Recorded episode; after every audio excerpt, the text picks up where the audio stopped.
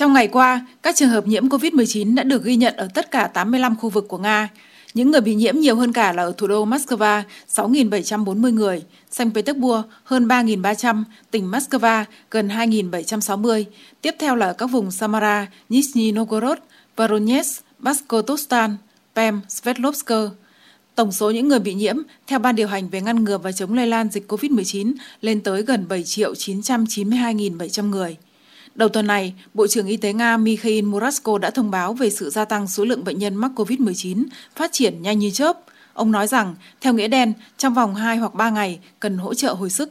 Đồng thời, người đứng đầu Bộ Y tế nhấn mạnh tuổi trẻ hiện nay không có tác dụng bảo hiểm đối với diễn biến nặng của COVID-19. Có những bệnh nhân đang nằm trong phòng chăm sóc đặc biệt với những biến chứng nặng nề dưới 30 tuổi. Bộ trưởng Morasco cho biết, trong số các bệnh nhân nhập viện, số bệnh nhân trong tình trạng nghiêm trọng đang tăng lên, hiện đã chiếm 11% và trên thực tế, đây đều là những bệnh nhân chưa được tiêm chủng. Số trường hợp tử vong được ghi nhận trong 24 giờ qua là 997 người so với 1.002 ngày trước đó, nâng tổng số tử vong do COVID-19 kể từ đầu đại dịch lên 223.300 người.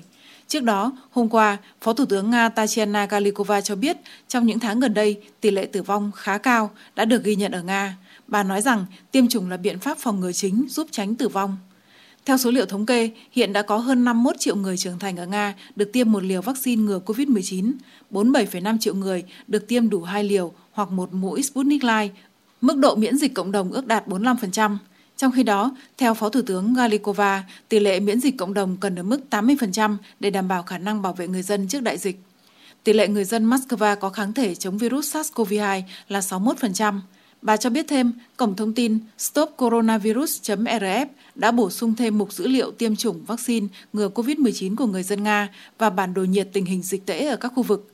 Đây là những dữ liệu về tiêm chủng toàn dân và khả năng đạt được miễn dịch trong cộng đồng, cũng như bản đồ nhiệt tình hình dịch tễ trên toàn Liên bang Nga. Dữ liệu về tiêm chủng toàn dân và bản đồ nhiệt sẽ thay đổi hàng tuần dựa trên dữ liệu trung bình về tỷ lệ nhiễm bệnh ở các khu vực của Liên bang Nga và trên số liệu tiêm chủng hàng tuần.